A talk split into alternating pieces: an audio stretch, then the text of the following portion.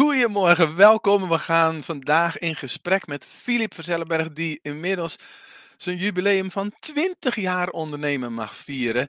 En uh, ik ben gewoon heel benieuwd naar zijn route naar succes en de vijf belangrijkste lessen die hij in die 20 jaar heeft geleerd. Laten we gaan, uh, gaan luisteren.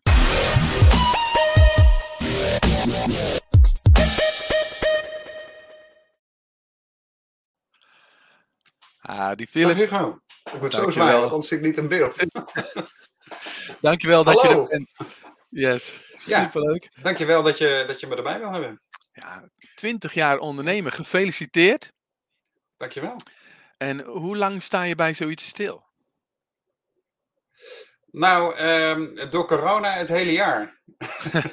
nee, want ik was in, in januari was het echt officieel 20 jaar.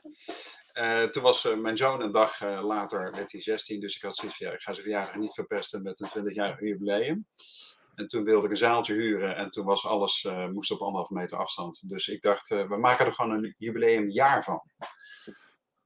Dus, nou, dat lijkt me geweldig. En um, ja. ja, in, in deze uitzending wil ik het natuurlijk hebben over jouw route naar succes. En uh, we hebben van tevoren bedacht om vijf van je belangrijkste lessen die je in die periode als ondernemer geleerd hebt, om die te delen. En ik denk dat de mensen daar nieuwsgierig naar zijn. Dus als je aanwezig bent, als je live meekijkt, je hebt de ruimte of de gelegenheid om vragen aan Philip te stellen. Een bak aan ervaring. Dus hij heeft misschien al de fouten gemaakt die jij niet meer hoeft te maken. Dus uh, laten we er gelijk in duiken. Maar voordat we ja, de mensen kunnen helpen, wie is Philip, uh, team en organisatie bouwen? Kun je even schetsen wat je in die 20 jaar gedaan hebt? Poeh, Um, half uur hadden we, hè? Nee, ja, nee, ik heb ontzettend veel dingen gedaan. Dus ik ben, um, ik ben eigenlijk um, ja, heel makkelijk begonnen. Dus dat is misschien een ander verhaal dan wat je, wat je soms hoort. Ook als je luistert. Dus ik heb niet per se tegen jou, Hugo. Maar nee, ik werd, ik werd gebeld door een collega van mij. Die werkte bij een.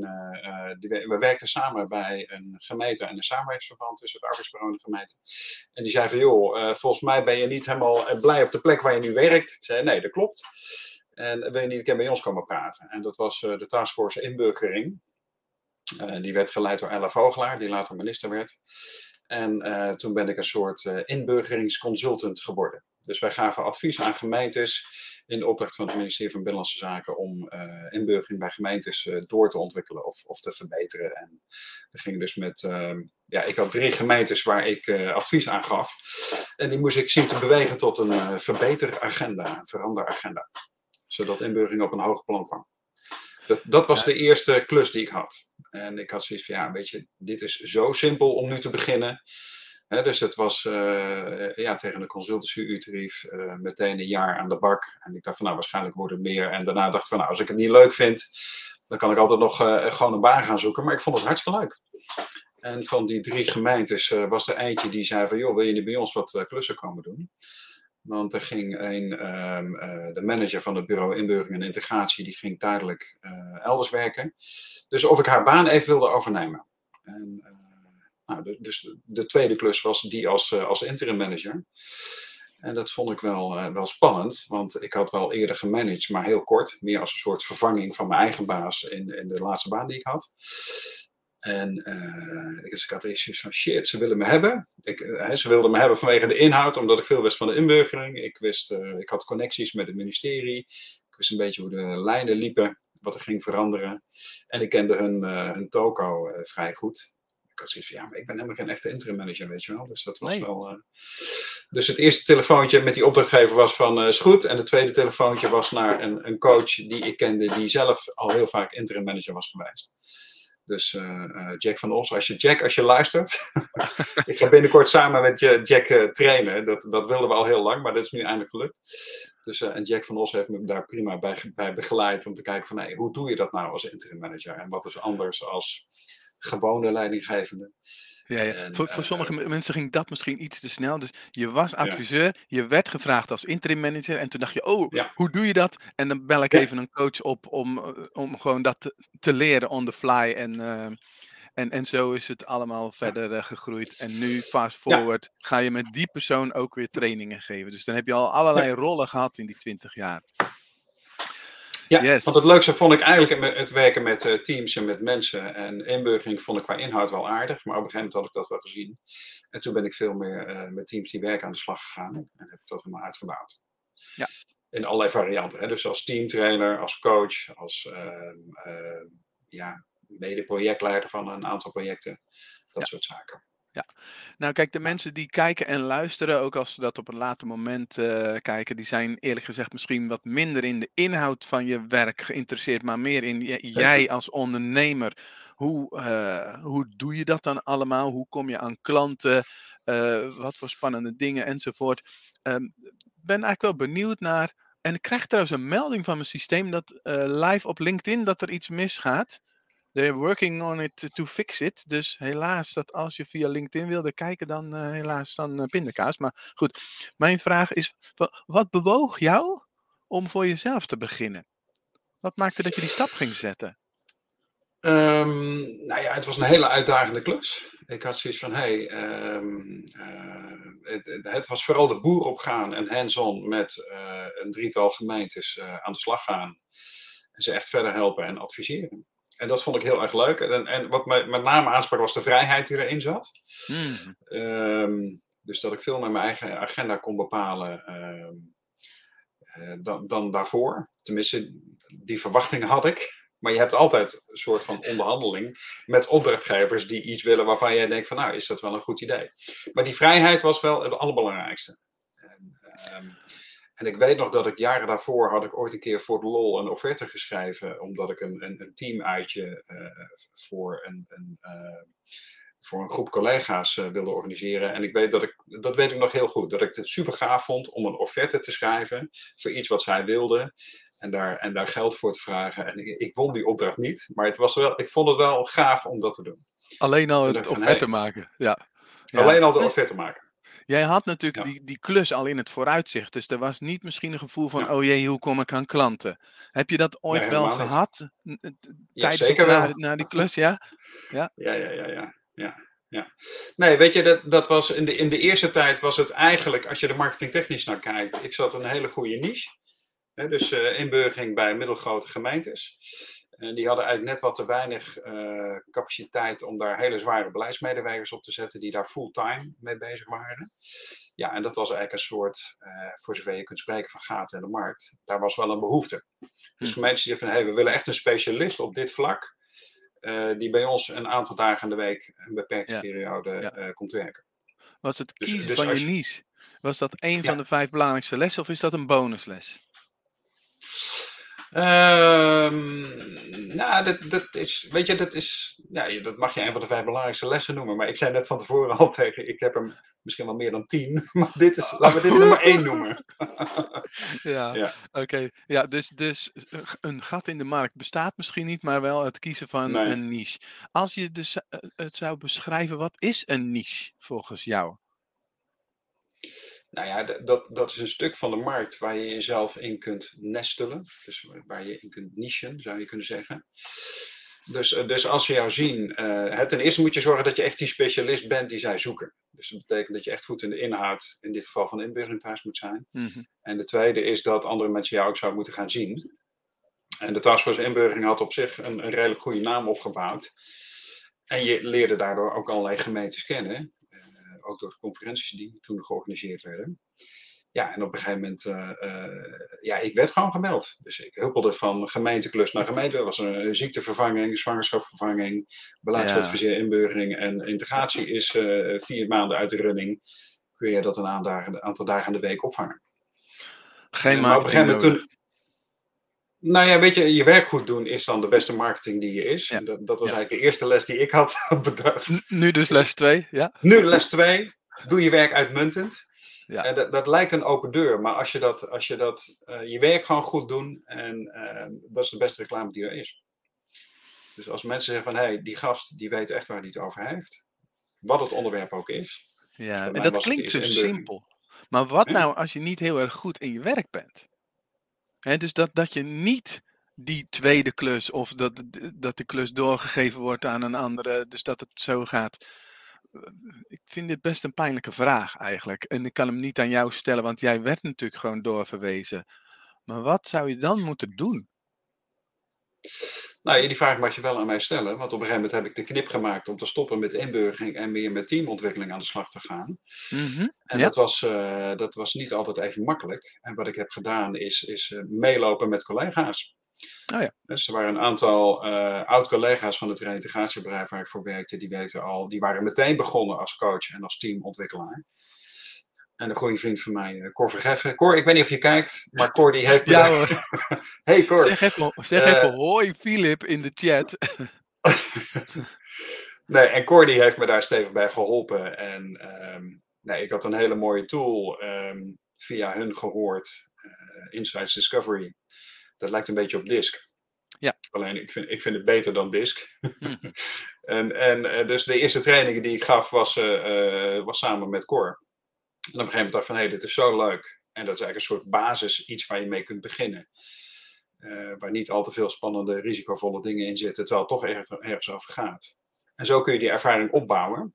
Ja. En ik merkte gaandeweg ook wel, zeker als je, als je zelf jarenlang in allerlei teams hebt gezeten uh, en teams hebt geleid, ja, dan leer je ook wel het nodige van hey, hoe werkt dit hier nou? Mm-hmm. Wat doet mijn eigen team daarin? Wat doe ik daarin? Wat doet een uh, leidinggevende uh, van daarboven daarin? En bij een gemeente is het spectrum nog wat ingewikkelder, omdat je ook te maken hebt met, met een wethouder aan de politiek. Nou, als je daar iets kunt bereiken qua verandering, dan, uh, dan, dan weet je wel echt wat, um, ja, mm-hmm. wat, wat veranderingsmanagement is. En dan is het ook makkelijker om je daarin te profileren. Maar goed, als je die ervaring niet hebt, loop eerst met anderen mee die die ervaring wel hebben. Ja. Uh, volg opleidingen, trainingen, scholing. Uh, zorg dat je echt goed wordt in je, in je vak. En kijk gewoon ook op een hele ja, slimme en misschien ook wel eenvoudige manier het kunstje af bij anderen. Want daar leer je ook ontzettend veel van. Ja, dus eigenlijk dus gewoon wat ik zelf misschien meestal niet predik, van, want ik predik meestal van, joh, ja, je moet uh, niet te veel inhoudelijke opleidingen doen. Je moet ook een marketingopleiding doen. Hè? Bedoel, maar jij zegt Tuurlijk. eigenlijk van, nee, beide, ja, beide. Beide, yes. 50-50. Ja. Oké, okay, ja, want je moet gewoon inhoudelijk gewoon een kei, uh, kei worden in je vak. Ja. want je kunt wel beginnen met marketing en verder, even heel plat gezegd, niks kunnen. Ja, daar prikken mensen op een gegeven moment doorheen. Ja, de marketing is leuk, maar inhoudelijk, mwah. Ja, Terwijl je, ik heb je dat... moet zeggen van, hé, hey, de marketing is goed en inhoudelijk is het uh, super. Ja, dus ik vond uh, altijd met, uh, met die 101 werk voor mijn website voor mij. Dus ik had op een gegeven moment heel veel kennis gedeeld via de website en e-mailadressen verzameld. Mensen uitgenodigd voor de workshop. En toen dacht ik wel van, oké, maar nu moet ik het wel waarmaken, weet je wel. Dus, nou, dat, dat ging ja. op zich prima. Maar als ik terugkijk naar die tijd en, en zeg maar hoe ik mijn werk nu doe en hoe ik het toen deed, ben ik natuurlijk ook enorm gegroeid. En dus daar ja. zit wel een spanningsveld in van ja, goed zijn in marketing, maar dan ook de uitvoer wel uh, uh, ook goed zijn. Ja, ja, ja. ja. Oké. Okay. Les Door nummer vier, of, of vijf, of zes, waar, waar zijn we? Nee, nee voor de structuur, was officieel komt nu les nummer twee volgens mij. Nee, les nummer drie. Drie al. Oké. Okay. Laten we de mensen gewoon maar schrijven en luisteren. Uh, de, de mensen mogen tellen. Ja. Ja, en, en, en de derde les is, eh, lijkt ook een open deur, maar dat is uh, wat mij betreft investeren in je netwerk. En dat betekent dat je, um, en ik doe heel veel via LinkedIn, en misschien niet eens altijd zoveel uh, met, met elke dag uh, drie posts doen, want ik hoor ook wel eens van klanten die worden daar net te gek van en die hebben echt zoiets mm. van. Oh. En de anderen zeggen, ja, leuk wat je schrijft, maar als je investeert in je netwerk en je houdt contact met de mensen met wie je, um, ja, die je geholpen hebt en met wie je op een goede manier zaken hebt gedaan en die tevreden zijn over je, ja, dan breidt het zich uit als het ware. Dus zo ging dat met die niche-inburgering. Maar zo merk ik dat dat ook gaat met uh, wat ik doe met teams die werken met leiderschap en teamontwikkeling. Dat als je, uh, dus, dus een goede klant van mij, uh, gemeente Medemblik, daar doe ik uh, heel veel teamtrainingen voor. En het is begonnen met één dat is notabene een afdelingshoofd die ik ken vanuit de wereld van inburgering. En die stuurde mij op een gegeven moment een mailtje via LinkedIn. hey, ik heb je gevolgd via LinkedIn. Hmm. Ik zie dat je nu al een heel aantal jaren bezig bent met uh, teams begeleiden. Uh, er zijn twee teammanagers die een keer met jou zouden willen babbelen. En zo is dat begonnen. En ik ben, uh, vorige week heb ik intakes gedaan voor een, een zesde teamtraject bij de gemeente. En die vinden het gewoon heel belangrijk om hun teams uh, ja. goed te laten werken, om het even in termen van mijn eigen bedrijf te zeggen. En die zei van ja, we kunnen er zelf wel indijken, maar we zijn te veel betrokken bij het proces. Dus als je ook een advies geeft aan ons van wat wij beter zouden kunnen doen als afdelingshoofd of als directeur, graag. En dan verspreidt zich dat. En dan ehm, ja, bouw je op die manier aan je netwerk. Ja. En andersom, als mensen gewoon vragen hebben die niks te maken hebben met mijn vak, maar waar je ze wel mee kunt helpen, ehm, ja, dan, dan, dan geef je ook iets aan je netwerk wat van waarde is voor hun, wat het ook is. Mhm. Dus, uh, ja, het is zo simpel. En dat eigenlijk. continu blijven doen. Ja. ja. En, en continu, ja, je gaf het eigenlijk al aan, je hoeft dus niet drie keer per dag te posten. um, maar wat voor frequentie en wat voor type posts doe jij dan op LinkedIn?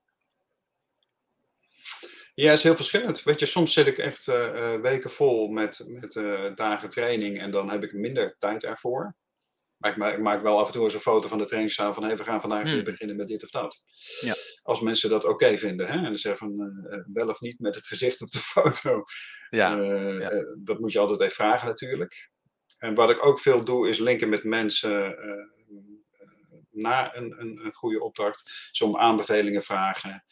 Uh, dus alle aanbevelingen die bij mijn profiel staan, dat hebben die mensen ook echt zelf geschreven. En daar heb ik zelf geen enkele opzet, ehm, een opzetje voor gemaakt.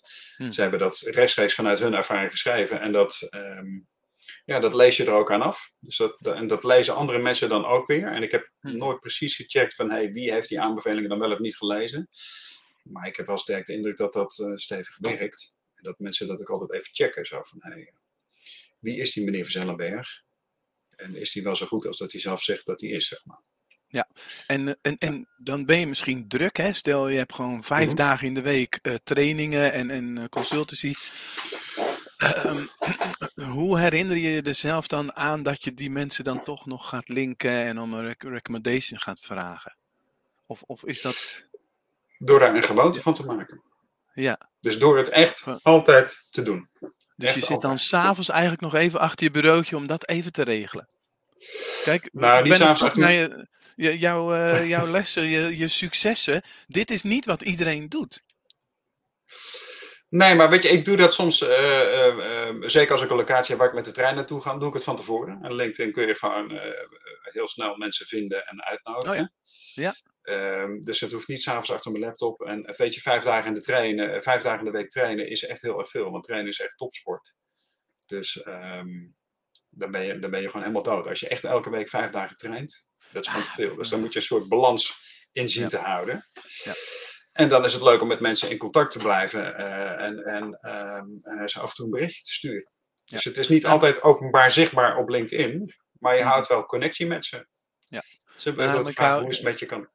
Haal er ook wel uit van, joh, onderweg naar, gewoon in de trein. En dan, weet je, dan kan je dat aan elkaar koppelen als het ware. Van, oh ja, ik zit in de trein naar de training en dan ga ik altijd even connecties uh, leggen of even berichtjes sturen. Zo simpel kan het dus ook zijn. Ja. Wat zou je volgens jou niet moeten doen op LinkedIn? Ja, um, de, content opplaatsen waarvan mensen zeggen van uh, heb je hem weer? de, de, dus als het, als het gaat over ego dingen uh, ja, niet doen.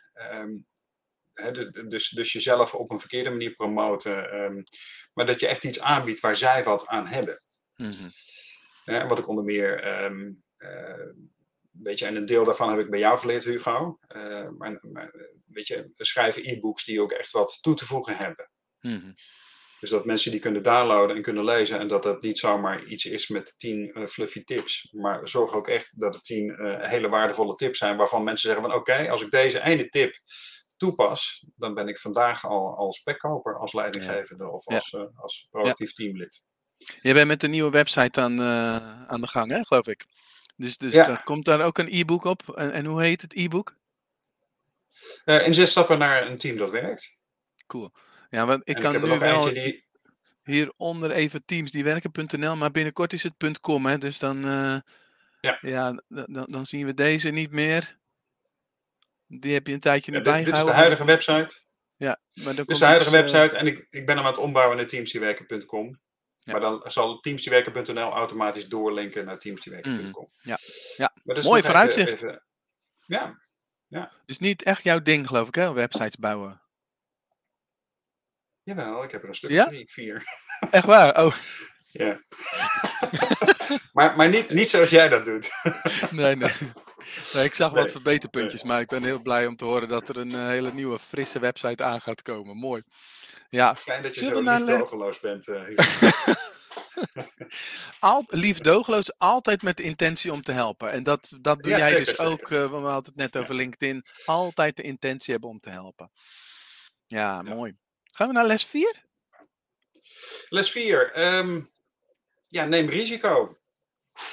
En, en ehm, bij mij was het spannendste, denk ik, dat ik op een gegeven moment dacht van, nou weet je, ik ga de wereld inbur van inburgering ga ik echt uh, verlaten. Want mm. um, ik vond het uh, werken met de mensen uh, op dat vlak heel erg leuk. Maar op een gegeven moment, ik had de wet inburgering in 2007 geloof ik, lijkt ook al eeuwen terug, en twee gemeentes geïmplementeerd. En um, ja, dan, dan kom je echt een droge wettelijke materie. En dan moet je vertalen naar iets waar case managers heel makkelijk mee kunnen werken. En dat proces vond ik heel leuk. Maar ik had zoiets van, ja, ik zie mezelf niet de zoveelste procedure of wettelijke maatregelen implementeren. En ik vind uh, het werken met mensen en uh, projectmanagement en een team doorontwikkelen vind ik veel leuker.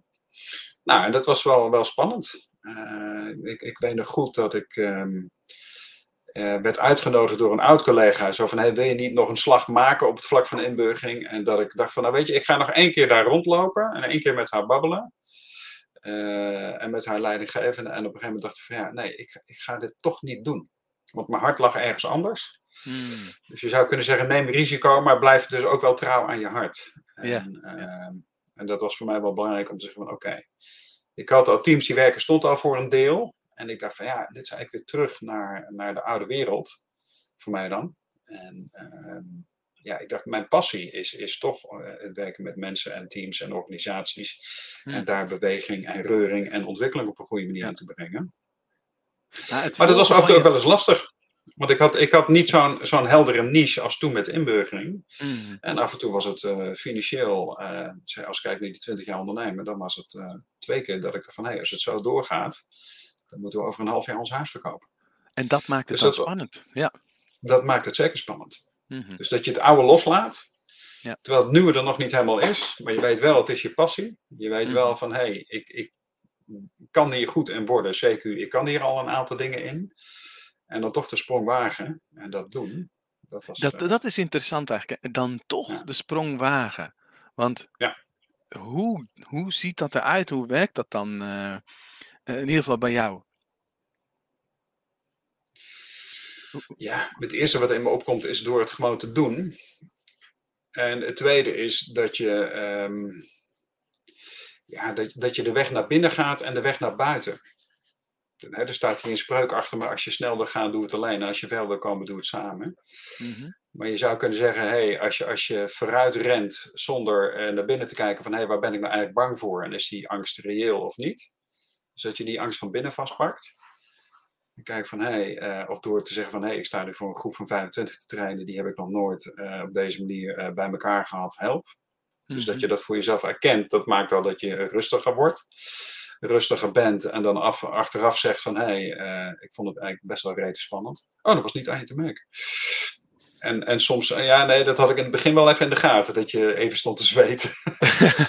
en, en de andere is, is dat je, hè, dus dat je de weg naar binnen gaat. En de andere is dat je, dat je naar buiten gaat. En dat je, um, wat ik net al eerder vertelde, hulp vraagt aan uh, medecornuiten. Mm Dus uh, andere collega's die veel ervaring hebben met trainen en met coachen en met acquisitie en netwerken. En, um, dus ik heb bijvoorbeeld op een gegeven moment, ja, toen het echt zoeken was van hey, hoe geef ik mijn acquisitie verder vorm, ik, ik kwam het boek tegen, Get Clients Now. Oh ja, die. Uh, ja. ja. En dat, was, dat is eigenlijk een soort doe-it-zelf hulpboek om, uh, om acquisitie te doen. Een, een zeswekelijks programma. En dat heb ik met een aantal uh, collega-ondernemers. En wij zeggen van nou, als we dit nu eens gewoon gaan doen. En elke week, toen nog met Skype, één keer per week samen, samen, samenkomen en vertellen. Nou, wat heb je deze week gedaan? En wat voor contacten heb je gelegd? Uh, wat heeft dat opgeleverd? Wat voor prospects of uh, suspects of leads zitten erin? Mm -hmm. En dan proberen dat je tafel komt. Ja. En, en dat je dan uiteindelijk een offerte schrijft en dat er iets uitkomt. Ja, ja. En ook daar weer een gewoonte van maken. Dat je, dat je zegt van, hé, hey, en dat, dat is ook wel wat ik heb geleerd in die 20 jaar. ik weet niet of dit nou de vierde of de vijfde of de zesde les is. Vijf. de vijfde. nou, en dit is zes voor half elf, Hugo. Wat wil je nog meer? Wow, wow, wow, we gaan goed. maar wat is, die, nee, dat je dat, die les? Nou, dat, dat je dat consistent doet. Dus dat je niet... Ehm, weet je, en ik ben een inhoudsdier. En dat geldt denk ik voor veel uh, trainers en coaches. Dat je jezelf zo graag bezighoudt met de inhoud. Dat je acquisitie en netwerken en marketing. Hmm. En of dat dan een website bouwen is of je nieuwsbrief, dat je dat uit het oog verliest. Maar dat je consistent zegt van oké, ik, ik bouw aan mijn netwerk. Ik bouw aan mijn relaties. Ik ja. bouw aan mijn website. Ik, ik schrijf af en toe een post. Ik schrijf af en toe een nieuwsbrief. En als je dat consistent doet, en, en, en zeker als je puur voor jezelf werkt, dan heb je, moet je eigenlijk zeggen van ik ben de helft bezig met de inhoud, de helft bezig met marketing. Dan ga je op een gegeven moment lekker. Mhm. Ja, wij als trainer, coach, wij helpen andere mensen om ergens een gewoonte van te maken, om iets in te trainen. En dit is wat je dus zelf in zou moeten trainen. Consistent bezig zijn met de marketing en de sales. Ja. Mensen, als je aanwezig bent, als je kijkt en je hebt een vraag aan Filip, uh, stel hem gerust, maar zeg gerust ook even hoi Filip of iets dergelijks. Even laagdrempelig hè, want uh, nu ben ik gewoon heel erg nieuwsgierig wie er, uh, wie er aanwezig is. En um, als je een stapje verder wil gaan dan alleen hoi Filip, mag je ook vertellen wat voor ja, sprongen jij gemaakt hebt in, in jouw ondernemen. Want dat is toch wel ja, heel mooi wat Philip vertelde. Is van, ja, je wilt je hart volgen, maar er zit ook een stukje spanning wat er dan bij komt kijken. Want onzekerheid over, uh, in dit geval was de stabiliteit over financiën. Nou ja, dat maakt het gewoon spannend. Dus uh, deel gerust wat je, wat je wilt delen. Maar zeg vooral eventjes uh, hoi Philip. Anders is zo. Hallo daar. Hallo daar, yes. Nee, maar wij praten wel verder, of Philip? Jazeker. Ja, Inmiddels is het 2022 en dan kijk je terug op 20 jaar ondernemen. Wauw, hoe kijk je naar de toekomst eigenlijk? Wat, wat, wat voor nou, ik heb nog allerlei plannen. Hè, dus, ja. Ja, het, het is, eh, nou ja, weet je, we hebben het er al even over gehad. Uh, teamsdiewerken.com, omdat, uh, um, weet je, teamsdiewerken.nl, een leuke website, leuke vormgeving, maar er staat veel te veel op. En dat is ook omdat het in de loop van de tijd. Uh, nee, je hoeft hem dan niet te laten zien. oh, en we zouden ook niet jouw rommelige kamer laten zien. Zo. nou ja, dat heeft iedereen dan. Nou, gewoon met de billen bloot. Hè. Ja. Um, nee, dus, dus, dus wat ik van jou heb geleerd is om het veel meer te versmallen en de informatie te doseren. In plaats van, hey, in de loop, de loop van de tijd uh, zet je er iets op. Uh, en dan zet je er nog wat op. En oh ja, dit is ook leuk. En dan mm. dijt het uit. Maar een eerste bezoeker die heeft dan echt zoiets van: ik word knettergek van informatie. Mm En het leuke is, uh, mijn dochter Luca Verzellenberg, ik weet niet of ze kijkt, die, die, gaf mij laatst feedback. Die doet HBO communicatie, eerstejaars in Leeuwarden. En die zei: uh, Pap, er staat wel heel erg veel op jouw website. Ik, ik zou niet weten waar ik moet beginnen. Ik zei: Dankjewel, lieverd. dit klopt. Vandaar dus teamsdiewerken.com. En het tweede is dat ik dit jaar een boek wil schrijven. Ehm, een, een, klein boekje over um, teambuilding met waardering. Daar heb ik ook een online training over ontwikkeld. Dus dat is het toepassen van positieve psychologie. En met een duurwoord heet dat dan appreciative inquiry. Oftewel, je waardeert wat er allemaal al is aan krachten in het team en dat ga je uitbouwen. En dat uh, boek gaat uh, Teambuilding met waardering heten uh, Perspective Inquiry toegepast in Teams. En het derde is dat ik dit jaar een, een jaarprogramma voor jonge leidinggevenden wil uh, neerzetten in de markt. Zodat ze zelf leren hoe je nou een team krijgt dat werkt. Dus stel dat je leidinggevende bent en je bent uh, in die positie terechtgekomen omdat je goed bent in de inhoud. Dus of het nou financieel is, of omdat je een techneut bent, of omdat je een ICT'er bent. En je moet ineens uh, een team aansturen. En dan kom je soms dingen tegen waar je denkt van shit, hoe doe ik dit nu? Ja, net als de hoofdmeester van vroeger. Hè, dus de meester van de zesde klas, die werd dan uh, hoofdmeester. Ja, dan ja. Eh, ben je opeens, zit je in een totaal ander vak. En daar is een boek voor nodig. Mooi, ja. Ja. Dus, dus dat, dat, zijn, uh, dat zijn de plannen voor, voor dit jaar. Plannen genoeg dus nog. Dus niet ja. terugkijken op 20 jaar, maar eigenlijk vooruitkijken naar nog heel veel nou ja, die 20 jaar. Ja, ja, ja. Nou, die 20 jaar neem je natuurlijk altijd mee. Soms, soms, soms denken we misschien wel dat we dat niet doen, maar het, het is goed omdat, net zoals we nu hebben gedaan in deze uitzending, nou kijk maar eens terug en wat, wat heb je geleerd en wat, wat doe je nu echt misschien wel totaal anders dan uh, een jaar of vijf of, of twee weken geleden als je dus bijvoorbeeld op dat boek zou inzoomen, hè, dus wat mhm. uit die 20 jaar ondernemen neem je nu mee naar het schrijven en het lanceren van dat boek? Um, nou, ik, ik denk een van de, uh, en dat is ook uitgebreid psychologisch onderzocht, dat, uh, dat je de kracht van waardering en een positieve insteek binnen teams, uh, dat dat misschien wel een van de grootste krachten is die er is. Mm dus, dus een van de inspiratiebronnen voor teams die werken is dat, um, ja, dat ik vond dat ik ooit een leidinggevende had in mijn laatste baan, die, die totaal niet functioneerde. En, dat, dat, en wij zeiden dat dan stiekem bij het koffiezetapparaat tegen elkaar. Ze doet eigenlijk aan mailmanagement. Want ze vliegt krijzend binnen, scheidt alles onder en daarna vliegt ze weer krijzend weg. Oh, zo praten jullie over haar. Ja, zo, ja, dus dat was wel schandalig. En zeker toen ik later interim manager was bij de gemeente Purmerend, dacht ik van, oh ja, nu snap ik jouw positie. Nu praten ze zo over jou. Je weet, nou, ik had de indruk van niet. Maar ik, ik, eh, ik wist wel precies hoe die sandwichpositie zat. Dus dat je klem zat tussen een, een opdrachtgever of een afdelingshoofd en een team wat, uh, wat niet wilde. Dus ik mhm. had uh, met terugwerkende kracht heel veel respect. Ik dacht van, shit, ja, nu snap ik het echt helemaal. Ja. Dus dat meenemen en, en dan van, hé, hey, wat is nou een, een positieve kracht van alle mensen die je in je hebt, zonder dat je je laat leiden door je stress of door je angst vanuit die sandwichpositie. Maar dat je kijkt van, hé, hey, wat voor potentieel en wat voor krachten hebben mijn mensen in zich en hoe kan je dat ruimte geven. En dat de belemmeringen die er zijn in de organisatie, dat je die wegschopt als leidinggevende. In plaats van dat je daar de boel door laat bepalen. Ja, grappig, want eigenlijk zat ik op een iets mijn vraag te stellen op een iets ander niveau, terwijl jij eigenlijk de inhoud in wil of, of duikt. Hè? Dus mijn vraag. Herformuleer je vraag dan, zodat. Mijn vraag was meer bedoeld van: oké, wat neem je mee uit 20 jaar ondernemen naar het schrijven en het lanceren van je boek? Hè? Dus en, en toen vertelde je ja, waardering. Dus toen dacht ik, oh ja, dus er moet een dankwoord in dat boek komen. Maar jij, jij ging eigenlijk op de inhoud van, van je boek uh, in. Uh, um, maar als je het over ondernemen hebt en je, je schrijft een boek en je hebt een reden voor om die boek te schrijven, uh, maar dan mhm. ook, het moet geschreven worden, maar het moet ook verkocht gaan worden.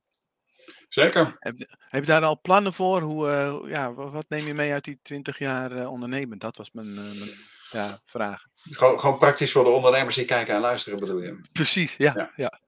Nou ja, weet je, uh, uh, heel simpel. Uh, door dat in ieder geval in eerste instantie aan te bieden, als dat boek er is, aan de mensen die de training teambuilding met waardering hebben gedaan. Oh ja. want die weten, die, die, die, die, kennen het materiaal, die hebben het alleen nog niet in boekvorm gezien.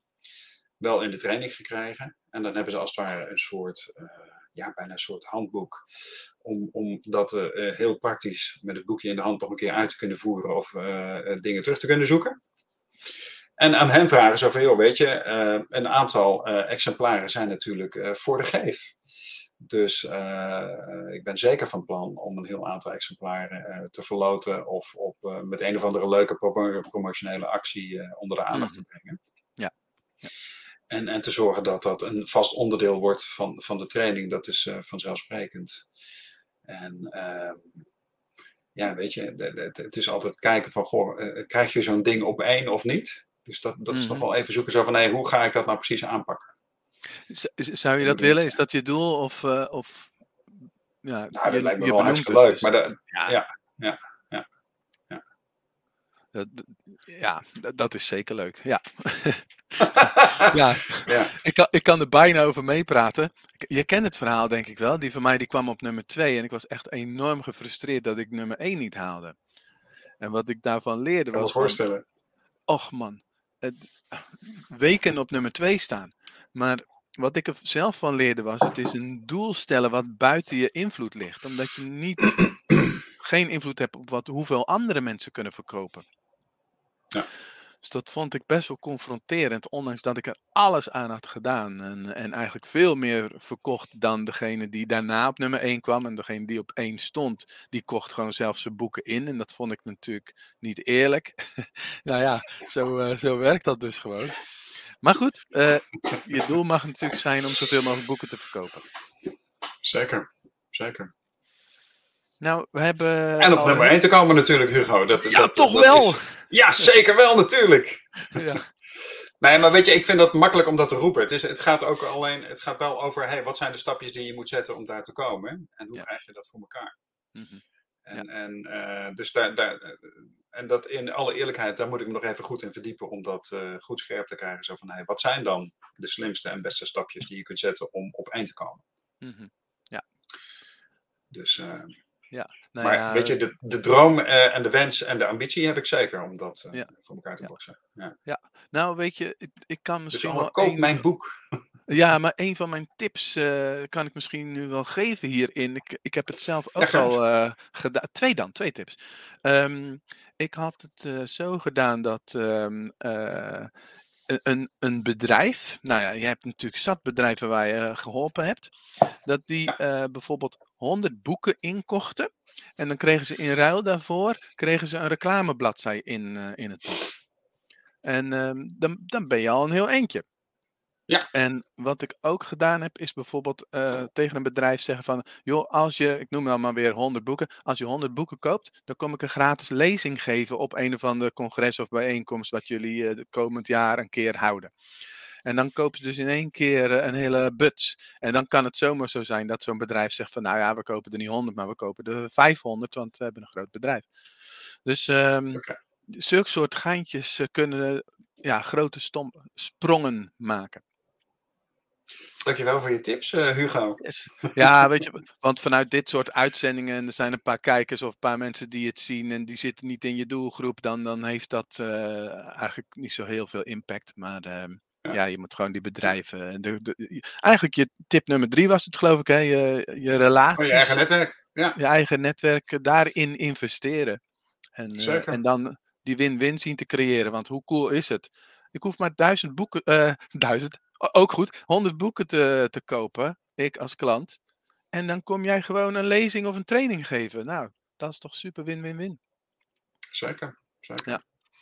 Juist. Leuk. Nou, ik zag um, uh, uh, Michiel hier voorbij komen. Ik, zeg, ik herken de spanning die ondernemen met zich meebrengt, maar de beloning als je doorzet is niet te beschrijven. Vind ik wel mooi uh, dat je dat zo beschrijft, Michiel. Ik ken jou Zeker. natuurlijk ook al een tijdje. Ik heb jou die sprong ook zien maken naar het ondernemen. En je bent gewoon vast gaan houden aan, nou ja, het willen blijven ondernemen en willen blijven uh, mensen helpen. Ja. En hij heeft echt hele mooie beloningen gekregen. Heb jij ook een voorbeeld Zeker. van iets waar je ook echt in vastgebeten hebt en dat je dan op een gegeven moment zo zegt van, oh, nou, die beloning die ik nu krijg is gewoon niet te beschrijven? Ja, zeker wel.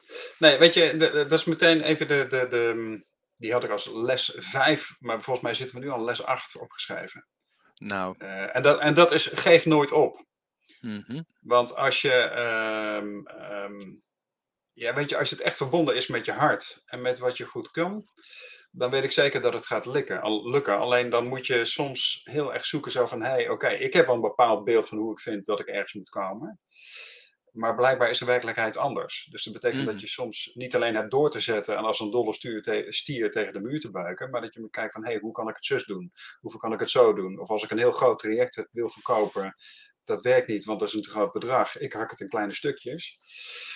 Ja, dat, dat soort dingen vraagt dan wel um, het niet opgeven alleen, maar ook flexibel zijn en vindingrijk zijn en hoe het dan wel kan. In de weg ernaartoe. Ja. In de weg ernaartoe. En om antwoord te geven op je vraag, ja, weet je, het, het leukste was dat ik uh, een tijd terug een hele grote klus bij een, een klant binnenhaalde. Um, en, en dat was eigenlijk omdat ik uh, met iemand die ik daar al kende, dat was een afdelingsmanager, die zei van, kom eens praten bij ons, want we willen iets doen met, uh, met onze afdeling. Op het gebied van um, ja, dat onze medewerkers autonomer gaan functioneren en dat ze niet telkens, en niet dat iedereen dat altijd deed, naar de manager lopen om om hulp te vragen een soort combinatie van autonomie en zelforganisatie wilden ze versterken. Mm -hmm. En toen tekende ik daarop een flip over het model waar ik vanuit met teams die werken veel mee uh, werk. En ik zei van nou eigenlijk zijn het gewoon een aantal pilaren. En het gaat eigenlijk helemaal niet om teams die werken. Het gaat eigenlijk om organisaties die werken. Mm -hmm. En wat je daarvoor nodig hebt is, is leiderschap dat werkt.